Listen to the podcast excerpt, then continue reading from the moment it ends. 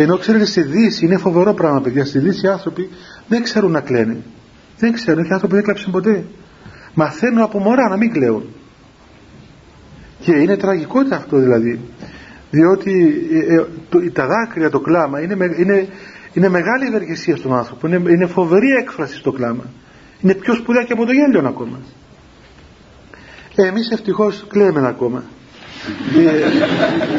Οι πρόγονοι μας έκλαιγαν πιο πολύ. Σας είπα για την γιαγιά μου που έκλαιγε μου το Έτσι, σας είπα για την γιαγιά μου. Σας είπα. Η γιαγιά μου, παιδιά, για όσους δεν το ήξερα, και για να αξιοποιήσετε και τις γιαγιάδες σας αν έχετε, αν έχετε αυτές τις δια, διατηρητές γιαγιάδες, όχι κάτι σύγχρονες, διατηρητές που και με την κουρούκλα που και στις ωραίες αρχές. Σώζονται μερικές ακόμα, διασώζονται.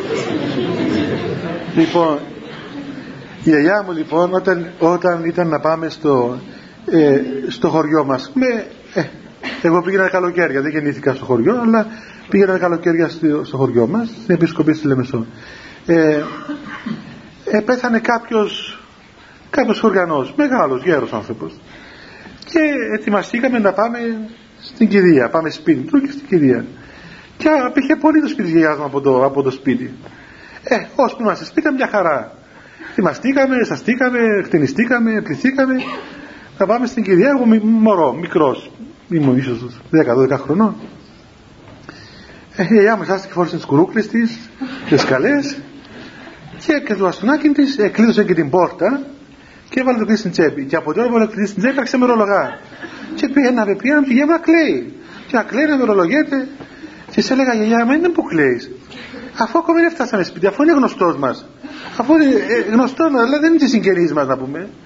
Είναι τα αγία μου πάνε στην κοιτάζα να μην κλάψω με ακατάχνοτο.